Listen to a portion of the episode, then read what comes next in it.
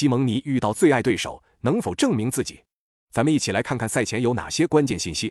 一、马竞的主帅西蒙尼执教生涯中一共八次在西甲对阵本场对手埃尔切，取得了全胜成绩，本场心理优势明显。二、马竞前锋格列兹曼最近三次联赛对阵埃尔切打进四球，效率很高。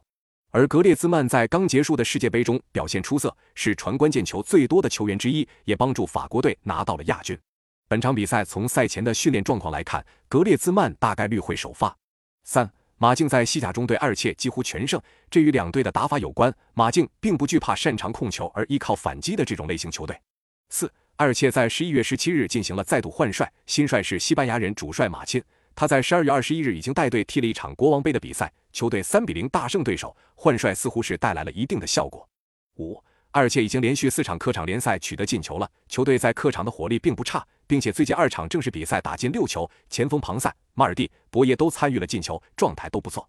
六，马竞最近三场联赛不胜，输掉了其中二场，并且对手还都是下游的马洛卡和加蒂斯，主帅西蒙尼正遭遇着执教球队最大的信任危机，因此二切也并非完全没有机会。